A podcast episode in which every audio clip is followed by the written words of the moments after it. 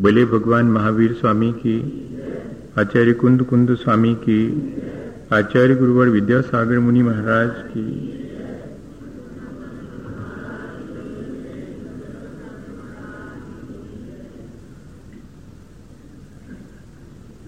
हम सभी लोग पिछले कई दिनों से अपने जीवन में जो हम करते हैं उसी से हमारा व्यक्तित्व, उसी से हमारा जीवन, हमारी वाणी और विचार सभी प्रभावित होते हैं।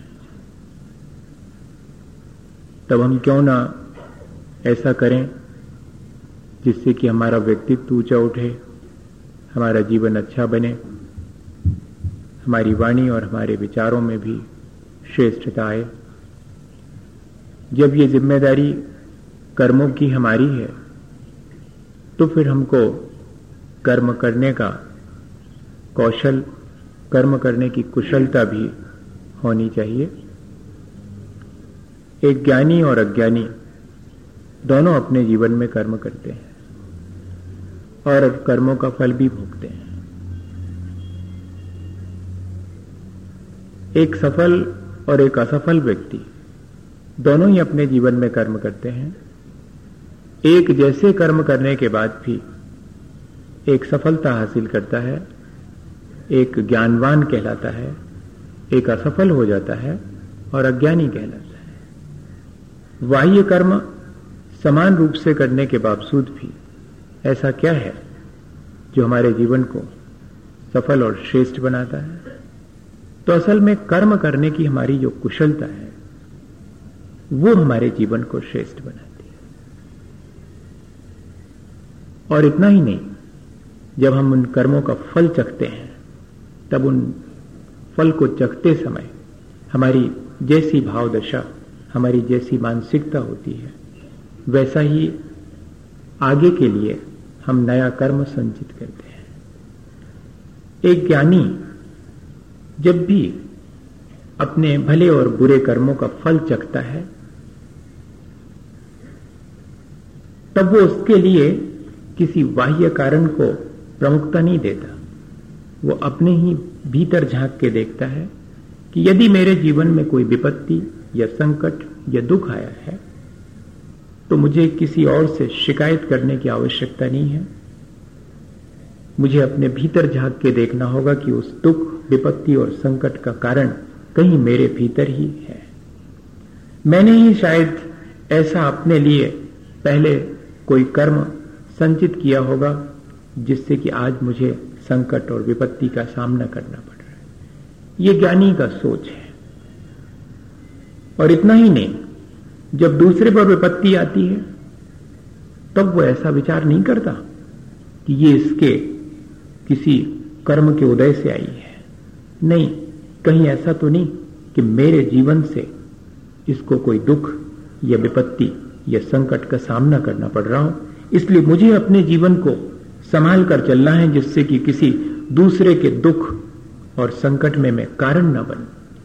मेरे दुख और संकट में कोई और कारण बनता है, इस बात का विचार न करते हुए मेरे दुख और संकट का कारण मेरे भीतर है, ऐसा विचार करना, लेकिन दूसरे पर आने वाले दुख और संकट में मैं कहीं कारण न बन जाऊँ, इस बात का ध्यान रखना यह है कर्म करने का कौशल।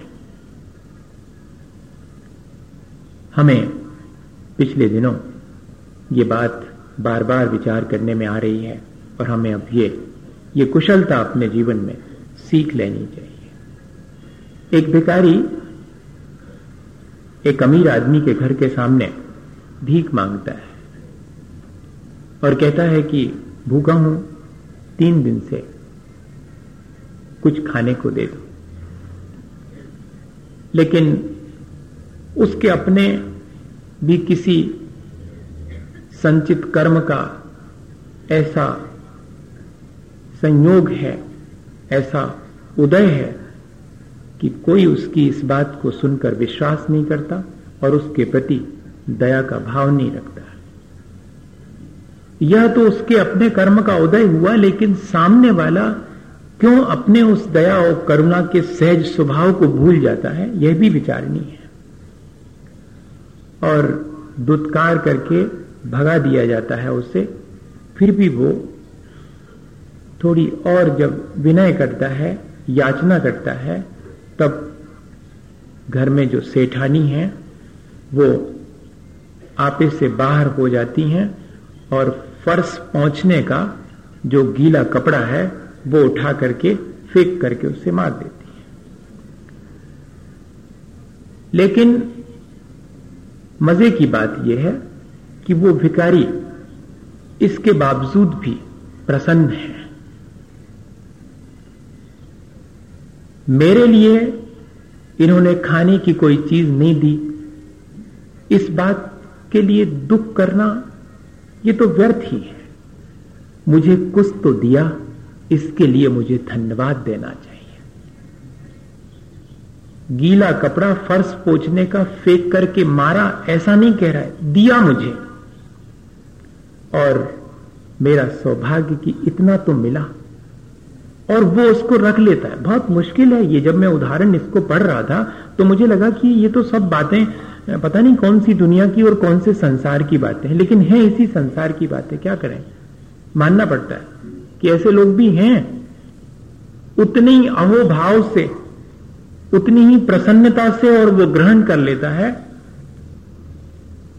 और वापस लौट जाता है रास्ते में तालाब के किनारे उस कपड़े को धो करके छोटी छोटी सी चिंदियाँ बना लेता है और शाम घिरने तक भगवान के मंदिर में जाके बैठ जाता है और दीपक में उन कपड़े की चिंदियों की बाती बना करके, डाल करके दीपक जलाता है।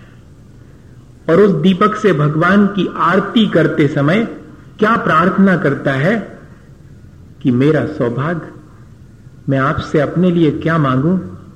सेठानी के लिए माँगता हूँ कि उनके जीवन में क्षमा का दीप जले, उनके जीवन में प्रेम का उजाला हो। ईश्वर से मांग रहे ऐसा ऐसा कर्म करने का कौशल, इतनी कुशलता क्या हमारे भीतर है? अपनी जरा जरा सी संकट और विपत्तियों और दुख में हम किस किस को दोषी ठहराने का मन बना लेते हैं और ठहरा भी देते हैं। लेकिन किसी को भी न वो दोषी ठहरा रहा है, ना किसी से उसे शिकायत है। वो तो सिर्फ़ अपना कर्तव्य कर रहा है। आपने मुझे जो दिया, उसमें मैं बेहतर क्या कर सकता हूँ? मुझे मेरे अपने संचित कर्मों के फलस्वरूप जो भी भला और बुरा फल चखने मिला, उसमें मैं कैसे कुछ बेहतर कर सकता हूँ? ये विचार कोई भी मुझे भला और बुरा फल नहीं देता। मेरा किया हुआ मुझे भला और बुरा फल देता है। अगर ये चीज़ हमारे मन में बनी रहे तो हम आसानी से इस संसार में दुखों को जीत सकते हैं। अपने लिए दुखों का इंतज़ाम हम सोचते हैं कि कोई और करता है, लेकिन अपने लिए हर व्यक्ति दुखों का इंतज़ाम खुद करता है। जैसे हम अपने लिए सुख का इंतज़ाम करते हैं, किसी दूसरे को उसका श्रेय नहीं देना चाहते। बताइए कौन अपने सुखों के लिए दूसरे को श्रेय देगा? किसी ने दिया आज तक? किसी ने नहीं दिया होगा?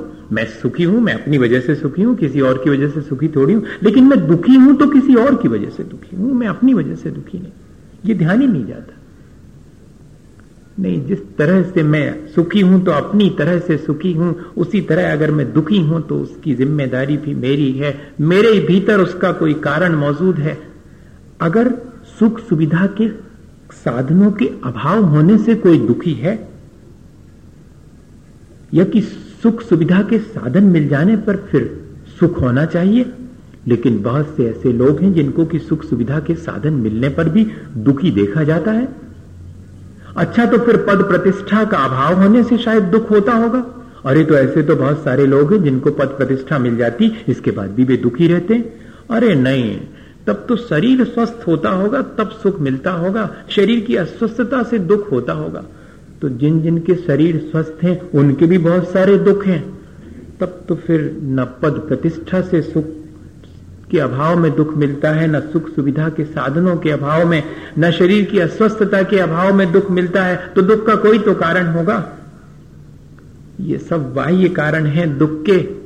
इनके होने नहीं होने पर भी हमारे अंतरंग का कारण अगर मौजूद है, हमारे भीतर अगर हमने असाता कर्म का संचय करके रखा है तो वो असाता अपना फल हमें अवश्य देगी। और मैं अपने लिए असाता कमाता कैसे हूँ? हमें सिर्फ़ इस पर विचार करना है, ताकि आगे मेरे जीवन में असाता, मेरे जीवन में दुख, संकट और विपत्ति ना आए। कोई कितना भी बाहर से मेरे जीवन के लिए संकट उत्पन्न कर सकता है, लेकिन जब तक मेरे असाता का भीतर कारण मौजूद नहीं होगा तब तक कोई भी मुझे कितनी भी विपत्ति में डाल दे, वो विपत्ति भी मेरे लिए संपत्ति का काम करेगी। और ऐसे सैकड़ों उदाहरण भरे पड़े हैं, पुराण ग्रंथों को उठा करके देखें कि कितने कितने लोगों को विपत्ति में डाला, लेकिन उनके अपने संचित कर्म भले थे, इसलिए वो विपत्ति भी उनका कोई बिगाड़ नहीं कर पाई। तो भैया, मेरे अपने संकट और दुखों का कारण मेरे भीतर मौजूद है तो मैंने ऐसा क्या किया होगा जिससे कि मेरे दुख और संकट आए, इस पर विचार करना चाहिए। आचार्य भगवंतों ने हमें विचार करके और दे दिया है एक सूत्र कि दुख शोक तापा क्रंदन बद परिदेव नान्यात्म परोभय स्थानान्य। असद मैंने अपने लिए आज वर्तमान में जो मैं दुख भोग रहा हूँ, उसका इंतज़ाम जो मैंने किया है, वो कौन से भावों से मैं अपने असाता का, कर्म का संचय करता हूँ? अपने दुखों का मैं स्वयं इंतज़ाम करता हूँ। बड़ा ऐसा लगेगा कि अपने दुख का इंतज़ाम कोई खुद करेगा क्या? अज्ञानतावश हम क्या नहीं करते? मोह के वशीभूत होकर हम क्या नहीं करते? अपनी हमारी आशक्तियाँ हमसे क्या नहीं करवा लेती? हमारे दुख का उपाय हम अपने हाथ से कर लेते हैं। वो तो जब थोड़ी समझ आती है, तब अपने ऊपर रोना आता है या हँसी आती है कह रहे ये हम ही है जो हमने ऐसा किया और हमने अपने दुख का इंतज़ाम कर लिया। पर आचार्यों ने तो सूत्र लिख दिया, कितनी चीज़ें दुख, शोक, ताप आक्रंदन बध, परिदेवनानी, आत्म, पर, उभय स्थानानी असद वेद्यस्य मेरे भीतर अगर मैंने असाता संचय की है, जिसका कि फल मुझे आज भोगना पड़ रहा है तो उस समय मैंने क्या क्या किया होगा? स्वयं भी, दुखी, और दूसरे को भी दुख में डाला होगा। आत्म, पर, उभय स्वयं को भी, दूसरे को भी और दोनों को ही। मैंने दुख का इंतज़ाम किया होगा। दूसरे के लिए दुख का इंतज़ाम किया होगा, या कि स्वयं भी अपने जीवन में मैंने लगातार दुख का एहसास किया होगा। दुख होने पर दुख का एहसास ना हो। हाँ ऐसा संभव है। हम सोचते हैं कि दुख में दुखी होने से ये दुख कट जाएगा। नहीं भैया दुख तो झेले झेले कटता है, दुख तो दुखी होने से और बढ़ता है। देख लो आप। थोड़ा दुख है और आप अपने तरफ़ से दुखी हो लो तो कम हो गया क्या दुख? और बढ़ा ही और गया। आचार्य भगवंत कह रहे हैं कि दुख के निमित्त मिलने पर जो और दुखी होता है और दूसरे के दुख का इंतज़ाम करता है, मानिए वो अपने लिए असाता का संचय करता है। दुख इष्ट का वियोग होने पर, अनिष्ट का संयोग होने पर जिस तरह पीड़ा के परिणाम होते हैं, वे सब हमारे नए दुख का इंतज़ाम करते हैं। और ये तो 24 घंटे हम लोगों के साथ लगा हुआ है। इष्ट का वियोग हो गया, अनिष्ट का संयोग हो गया, किसी ने कठोर वचन कह दिए, मन पीड़ा से ग्रसित हो गया। बहुत सावधानी की आवश्यकता। ये सारी स्थितियाँ निर्मित हों, फिर भी मुझे अपने मन की प्रसन्नता बनाए रखनी है, वरना मैं अपने लिए खुद दुखी होकर नए दुख का इंतज़ाम कर लूँगा। ये मुझे सावधानी रखनी है। हम हमेशा ऐसा कहते हुए, सुनते हुए पाए जाते हैं कि हम अपने आप दुखी हैं। आपको क्या मतलब? अरे नहीं भैया आप अपने आप दुखी हैं तो आप अपने दुख का इंतज़ाम तो कर ही रहे हैं और आपके दुखी होने से वातावरण भी प्रभावित होगा, वो भी दुखमय होगा। एक दुखी व्यक्ति के चारों तरफ़ पहुँच करके कोई भी व्यक्ति सुख का एहसास नहीं कर पाता, लेकिन एक प्रसन्न व्यक्ति के चारों तरफ़ कोई भी पहुँच जाए, वो दुखी भी हो, तब भी थोड़ी देर को अपना दुख भूल करके प्रसन्नता का अनुभव कर सकता है। इसलिए ऐसा नहीं सोचना कि मैं दुखी हूँ जब जब मैं दुखी होता हूँ तो दूसरे को दोषी ठहराने का भाव मेरे अंदर आता है कि मेरे दुख का कोई कारण है। और तब मैं दूसरे को भी दुखी पहुँचा करके फिर सुख का अनुभव करता हूँ। ये मेरे भीतर एक मिथ्या भाव उत्पन्न होता है अपने दुख के क्षणों में। इसलिए जब इष्ट का वियोग हो, अनिष्ट का संयोग हो, या कि अपने अनुकूल कोई वचन न कहे जाएँ, तब बहुत सावधानी रखने का काम। शोक किसी हितैषी व्यक्ति के विच्छेद होना, हो जाने पर कोई कारण निर्मित हो जाता है। डायवर्स कैसे होता है? कल तक जिसके सामने ये कहते पाए जाते थे कि तुम्हारे बिना एक क्षण नहीं रहूँगा, उसी के साथ हमारी भाव दशा ये बनती है कि ये कहते पाए जाते हैं कि तुम्हारे साथ एक क्षण भी नहीं रह सकूँगा। और विच्छेद, और फिर बाद में, फिर बाद में जो निरंतर एक पीड़ा का भाव होता है, उसे कहते हैं शोक। दुख और शोक में इतना फ़र्क है। हितैषी व्यक्ति से अपने किसी कारण से जब विच्छेद हो जाता है, तब भीतर ही भीतर उस मोह की वजह से और हमारे अंदर जो पीड़ा उत्पन्न होती, जो दुख होता, उसको शोक नाम दिया है। ऐसा भी जीवन में आता है, ऐसे क्षण भी जीवन में आते हैं। सावधानी रखें। नहीं तो अपने जीवन में ये जो शोक किसी पुराने वजह से आया है, पर आगे का इंतज़ाम और कर लेगा ये। और ताप, किसी को भी कठोर वचन नहीं बोलना, क्योंकि किसी के भी कठोर वचन सुनकर के भीतर भीतर जो एक जलन उत्पन्न होती है, जैसे कि हमने एक आपको उदाहरण सुनाया था कि शेर जब घर आ गया था तो जीवन साथी ने कह दिया था कि ये शोर थोड़ी है तो गधा है, हमारी लकड़ियाँ लाता है जंगल से। तब वो जो एक वचन था, वो उसके भीतर घाव की तरह जलन देता था, जैसे कि घाव जलन देता है। वो कहलाता है ताप, उसको संताप भी कहते हैं। आक्रंदन, जब सहन नहीं होता है, भीतर का दुख, तब जब हम ज़ोर ज़ोर से आँसू बहाते हुए क्रंदन करते हैं वीपिंग जिसको कहते हैं, वो आक्रंदन है। ये आक्रंदन भी हमारे आगामी असाता के बंध का कारण है, ये ध्यान रखना। हमारे असाता का इंतज़ाम हम इस तरह से करते हैं। किसी और को भी हम इसी तरह अगर रुलाते हैं, किसी और को भी संताप में कारण बनते हैं, तब भी हम अपने ही असाता का बंद करते हैं और स्वयं भी अगर इन परिणामों को करते हैं तो हमारे लिए ये दुख की संतति बढ़ती ही चली जाती इस दुख की संतति को बढ़ाने वाले हम स्वयं हैं। दुख ही दुख की संतति को बढ़ाता है। ये बहुत सावधानी की आवश्यकता। परिदेवन, ज़िंदगी भर जिनके गुण नहीं गाए, उनके मरने पर और गुणगान करते हुए रोना, ये परिदेवन कहलाता है। हाँ, ऐसा भी करते हैं अपन। ज़िंदगी भर जिनकी निंदा करी होगी, जिनके गुणों का ध्यान नहीं दिया होगा, उनके मरण के बाद उनके गुणों को याद कर करके और फिर हम रोते हैं, हिलक हिलक करके रोते हैं। तब और हम नए दुख का इंतज़ाम करते हैं। ये इतने कारण आचार्य भगवंतों ने हमारे अपने दुख के बताए हैं। और कोई बाहरी कारण नहीं है, ये मेरी अपनी भाव दशा ही मेरे दुखों का कारण बन जाती है।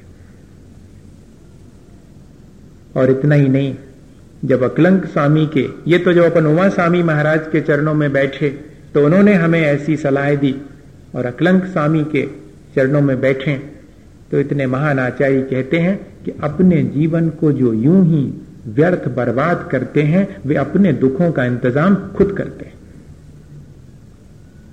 दूसरे के लिए दुखदायी कार्य करना, हिंसा के उपकरणों को उत्पन्न करना, उनका व्यापार करना, पेस्टिसाइड, विष इत्यादि, इन सबकी मैन्युफैक्चरिंग करना, उनकी सेलिंग करना डीलरशिप ले लेना इनकी। ये सारे अपने दुखों का इंतज़ाम है। जितने भी कार्य दूसरे के दिए दुख पहुँचाने वाले हम करते हैं, वे सारे कार्य अंततः हमारे दुख का कारण बनते हैं। और सबसे बड़ी चीज़ तो कि अपने जीवन को व्यर्थ यूँ ही बर्बाद करना, अपने जीवन से कोई भी सार्थक कार्य नहीं कर पाना पूरे जीवन भर, ये असाता के बंध का बहुत बड़ा कारण है। ये अकलंक स्वामी तत्वार्थ राजवार्तिक में लिख रहे हैं। कभी अपन देखें इन बातों को और अपने जीवन में विचार करें।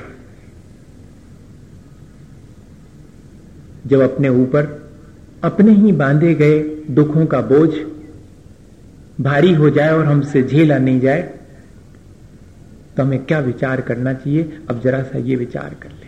ये तो विचार कर लिया अपन ने कि मेरे अपने ऊपर जो दुखों का बोझा मैं ढो रहा हूँ, वो मैंने ही बांधा है।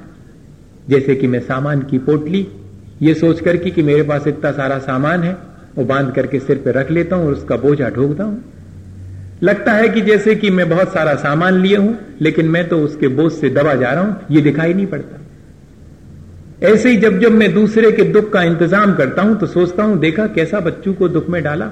लेकिन उस समय मैं अपने सिर पर दुखों का जो बोझा बांधता हूँ, उसकी तरफ़ ध्यान नहीं जाता आचार्य भगवंत ध्यान दिला रहे हैं कि अगर चलो अज्ञानतावश मोह के वशभूत होकर, आशक्ति के वशभूत होकर के, और मैंने अपने दुख का इंतज़ाम कर लिया है तो उपाय क्या है? तो उपाय बताते हैं कि ये तो हो गए अपने असाता के उपाय। साता के उपाय की चर्चा नहीं करूँगा साता के उपाय की तो कल जो चर्चा करूँगा, अगले सूत्र की। लेकिन आज तो सिर्फ़ ये देख लूँ कि इन दुखों के आ जाने पर मैं क्या करूँ? मैं क्या कर्म करूँ? ये तो ठीक है कि मेरे अंदर जो भी साता है, उसके लिए मैंने क्या क्या करा होगा, उस पर विचार कर लेंगे और आगे के लिए तैयारी कर लेंगे कि और साता बने, वो अपन अलग से करेंगे। लेकिन आज अब तो जबकि मेरे ऊपर दुखों का बोझा इतना भारी हो गया है, मेरे इस पल्ले में कुछ साता है ही नहीं, तब ऐसी असाता की स्थिति में मैं क्या करूँ, क्या उपाय करूँ? तब उसके लिए आचार्य भगवंत कहते हैं कि सबसे पहली चीज़ दूसरे से अपेक्षाएँ कम करो। शिकायत कम करना कम करो। जब भी दुख आवे तो कम से कम दूसरे ने दुख दिया है, ऐसा विचार ही मत करो। मेरे ही भीतर दुख का कारण है। भैया, तुमने कुछ नहीं किया। सामने वाला अगर ये फील भी करे कि मेरी वजह से आपको दुख पहुँचा तो उसके पैर छू करके कहना कि नहीं, ऐसा मत करो। आपकी वजह से मुझे कोई दुख नहीं है, दुख तो मेरे भीतर है। मैंने ही कुछ ऐसा किया होगा जिससे कि मुझे दुख पहुँच गया है। कोई अगर मुझे दुख के कारण भी निर्मित करे, तब भी मैं उससे यही करूँ, कहूँ कि तुमने मेरे लिए क्या, तुम क्या दुख दोगे मुझे? मेरे कर्म मुझे दुखी कर रहे हैं। तुम्हारे कर्म तो तुम्हें दुखी करेंगे। मुझे थोड़े दुखी करेंगे। किसी के कर्म किसी और को दुखी करें, ऐसा नहीं होता। हमारे कर्म हमें दुखी करते हैं। तुम वो जो हमें दुख पहुँचाने का कर्म कर रहे हो, उसका फल तुम्हें जब मिलेगा, वो तुम्हें दुखी करेगा। अभी मैं तुम्हारे किए गए कर्म से थोड़ी दुखी हूँ, मैं तो अपने किए कर्म से और ये बहुत कठिन है, ये विचार आना बहुत कठिन है। लेकिन करना तो पड़ेगा, आज नहीं करेंगे, कल करेंगे, कल नहीं करेंगे, परसों करेंगे। पर आना चाहिए। और देखो भैया, अपने दुख से दुखी लोग ज़्यादा नहीं है। दूसरे के दुख से दुखी लोग तो और ही कम हैं। अपने दुख से दुखी लोग तो संसार में मिल जाएँगे कि उनको शरीर ठीक नहीं मिला, आर्थिक स्थिति कमज़ोर है, पद प्रतिष्ठा नहीं मिली, सुख सुविधा के साधन नहीं मिले। सो इस वजह से दुखी है ऐसे लोग तो बहुत ज़्यादा नहीं है।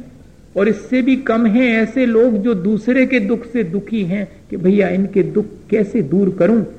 ऐसे तो महान लोग हैं, वो कहीं मिल जाएँ तो पैर छू लेना जो दूसरे के दुख से दुखी हो। अपने दुख से दुखी तो संसार में बहुत मिलेंगे।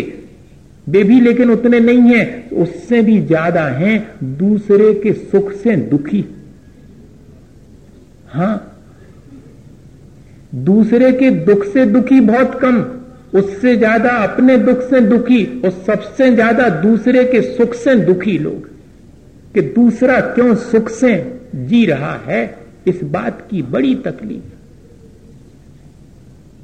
अपने भीतर झाँक करके देखें कि कितने क्षण मेरे ऐसे होते हैं जिसमें मैं अपने ही किसी अभाव की वजह से दुखी होता हूँ, और कितने क्षण ऐसे होते हैं जिनमें मैं दूसरे के दुख से थोड़ा दुख महसूस करता हूँ। और अधिकांश क्षण तो मेरे दूसरे के सुख को देख देख करके ही दुखी होने में ही गुजर जाते और ऐसे दूसरे के सुख से दुखी लोगों को तीर्थंकर भी आ जाएँ, भगवान भी आ जाएँ तो सुख ही नहीं कर सकते। जो दूसरे के सुख से दुखी है उसके लिए दुख से बचने का कोई इंतज़ाम नहीं। अपने दुखों से बचने का तो उपाय बेटी का व्याह करके विदा कर रहे हैं। दुखी है मन, लेकिन प्रसन्नता है कि सुख से रहेगी। कोई असाता नहीं बंध रही। आँसू गिर रहे हैं फिर भी। बेटा जा रहा है विदेश पढ़ने के लिए। आँसू टपक रहे हैं, सिर पर हाथ फेर के विदा दे रहे हैं, पर मन प्रसन्न है।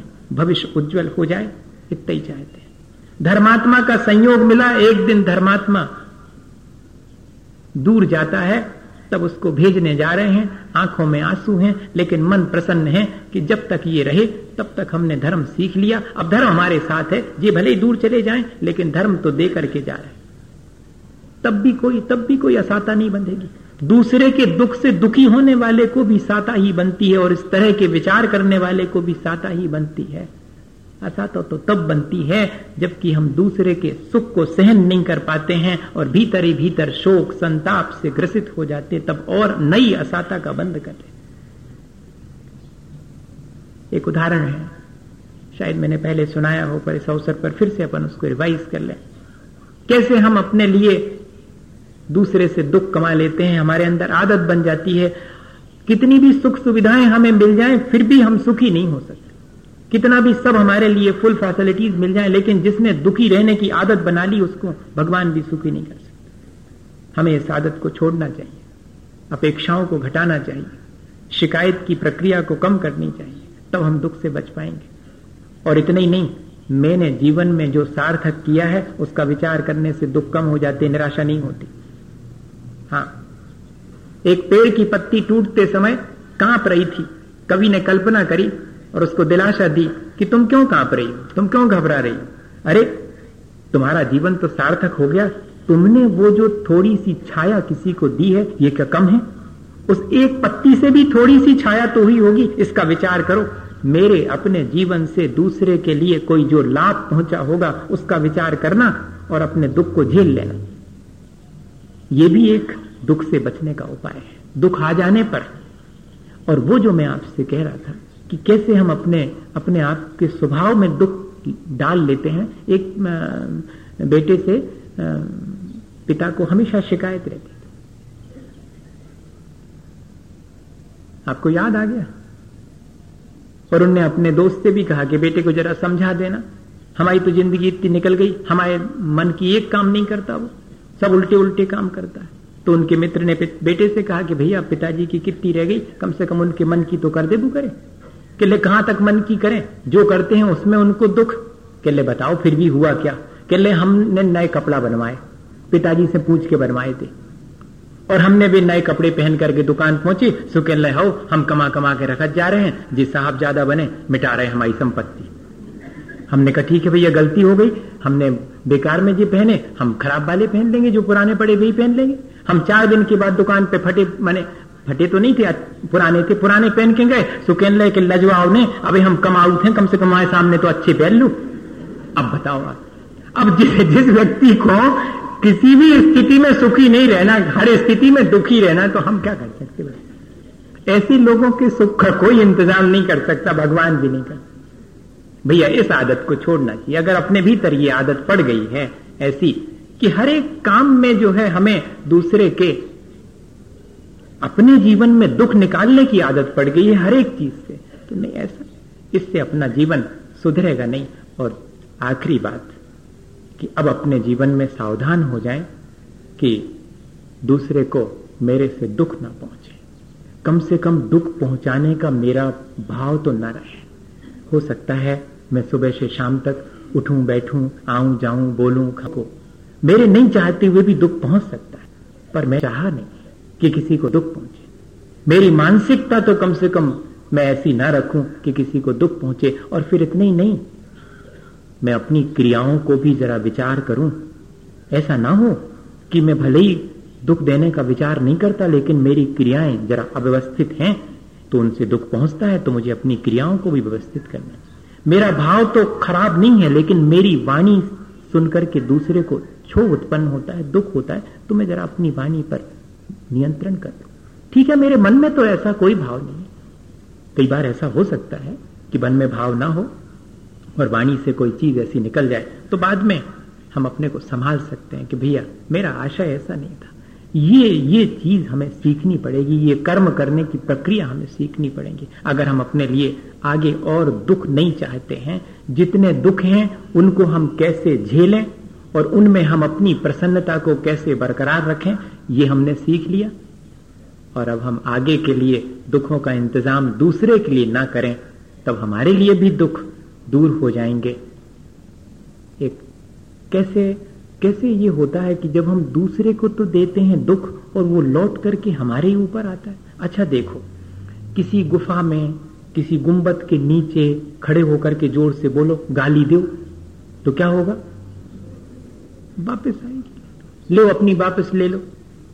ये संसार भी इसी तरह की प्रतिध्वनियों का संसार है, जिसमें हमारी ही ध्वनि लौट करके हम तक आती यहाँ हम जो फेंकते हैं, वो हम तक वापस लौट करके आता है।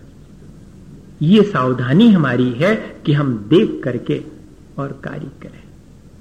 कैसे? एक उदाहरण है।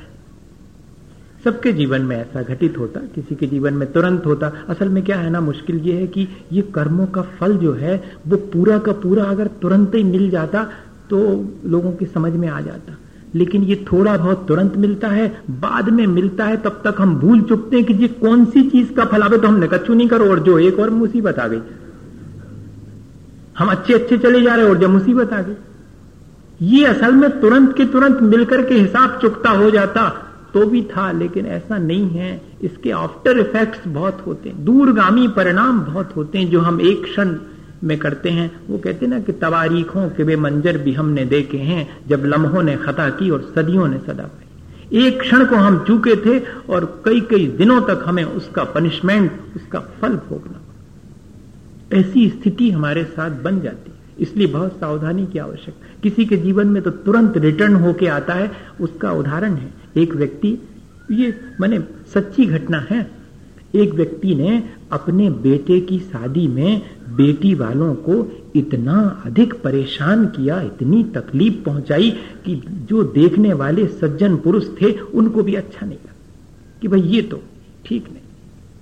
और उसमें से एक व्यक्ति ने आकर के ये कन्हैयालाल प्रभाकर मिश्र ने लिखा है, उनके जीवन का संस्कार उन्हीं ने लिखा कि मैंने जाकर के उनसे कहा कि ये आपको शोभा नहीं देता। तो मालूम उन्होंने क्या कहा? हरे कहना तुम नहीं जानते। गन्ने को निचो, जब रस निकलता है। ऐसा उदाहरण दे इतना सब करने के बाद भी क्या उदाहरण दे रहे हैं वो? कि गन्ने को निचो, तब रस निकलता है। इनने कहा, भैया ऐसे व्यक्ति से अपन, जो आदमी के स्तर से नीचे उतर जाए, उससे बात करने का क्या औचित्य है? कोई औचित्य नहीं। तो ये अपने एक तरफ़ हो गए। दो तीन साल के बाद उन्हीं सज्जन की जिनकी बेटे का व्याह हुआ था, अब बिटिया का व्याह हुआ। और उनकी बिटिया के व्याह में बेटे वाले ने उनकी जो दो दशा करी, सो लोगों से देखी नहीं गई। हाँ, उसी जीवन में। और अब की बार रस्ते में मुँह लटकाए और फिर मिल गए वो। भैया, उदास क्यों हो? क्या बात हुआ? अब बिटिया आ जाएगी, हफ़्ते भर में आ जाएगी इतनी उदासी की। अरे, कहने बात नहीं है। कहने बात क्या है? कहने भैया, आप तो लड़की वाले को कोई आदमी नहीं समझता। आप कह रहे हो, अरे भैया, आप तो लड़की वाले को कोई आदमी नहीं समझता। तो बोले, हमने उनसे कहा तो नहीं, पर हमारे उसमें आ गया कि ठीक तो है, आदमी क्यों समझेगा? क्योंकि आपने भी तो पहले गन्ना की उपमा दी थी। आपने भी कहा, आदमी समझा था। आपने भी तो गन्ना ही समझा था, जिसको कि निचोने पर रस निकलता है। भैया, हमारे साथ ये सारी चीज़ें हम खुद इकट्ठी करते हैं, जैसा हम व्यवहार दूसरे के साथ करते हैं, वो हम तक लौट करके आता है। अगर हम अपने जीवन में दुख नहीं चाहते हैं तो फिर हम अब दूसरे के लिए भी दुख का इंतज़ाम करना बंद कर देवे। और अगर अपने जीवन में कोई दुख आता है, संकट और विपत्ति आती है तो उसके लिए भी दूसरे को दोषी ठहराना, उससे शिकायत करना अगर हम बंद कर दें और तीसरी बात, भैया दूसरे के सुख से दुखी होने की आदत छोड़ देवें और सिर्फ़ इतना ही विचार करें कि मैंने कुछ ऐसा किया होगा जिससे कि मेरे जीवन में ये दुख और संकट और विपत्ति आई है। अब मैं ऐसा नहीं करूँगा जिससे कि मेरे जीवन में दुख और विपत्ति आवे। अगर यह कर्म करने की कुशलता हम सीख लें तो हमारा जीवन ज़रूर से बहुत अच्छा बनेगा। इसी भावना के साथ कि हम सब अपने जीवन को अच्छा बनाएँ। बोले, आचार्य गुरुवर विद्यासागर मुनि महाराज की। हे गुरुवर शाश्वत सुख दर्शक, यह नग्न स्वरूप तुम्हारा है। जग की नश्वरता का सच्चा दिग दर्शन करने वाला है जब जग विषयों में रच पच कर काफिल नेत्रा में सोता हो। अथवा वह शिव के निष्कंटक पथ में विषकंटक बोता हो। अर्ध वन में वन चारी चरते तब शांत निराकुल मानस तुम तत्वों का चिंतन करते हो। करते तप शैल नदी तट पर तरु तलवर की जड़ियों में समतारस पान किया करते सुख दुख दोनों की गणियों में अंतर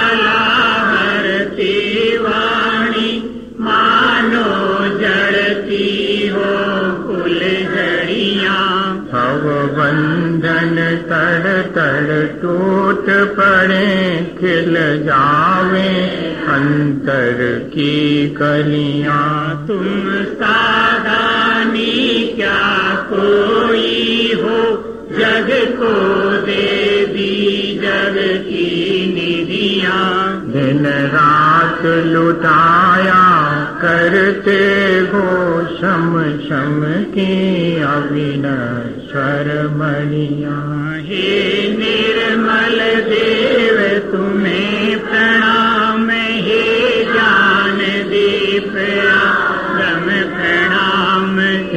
शांति त्याग के मूर्तिमान शिव पथ पंथी गुरुवर प्रणाम। नित्यतम नाश को ज्ञान को आपा पर भाष भानु की बखानी है।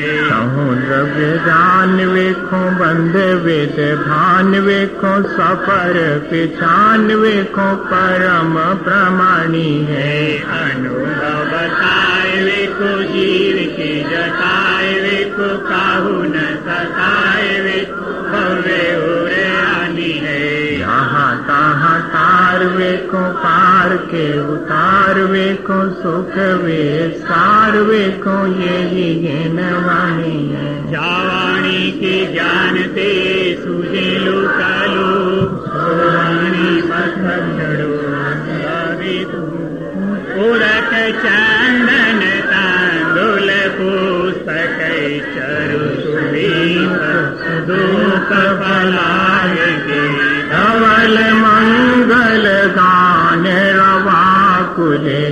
इन ग्रहे मुनिराज मगम ओम रीम श्री एक सौ आठ परम पूज्याचार्य विद्यासागर जी महाराज, संगत मुनि क्षमा सागर जी मुनि भव्य सागर जी चरण कमल नृपत प्राप्त अर्घ्यम निरपामती सा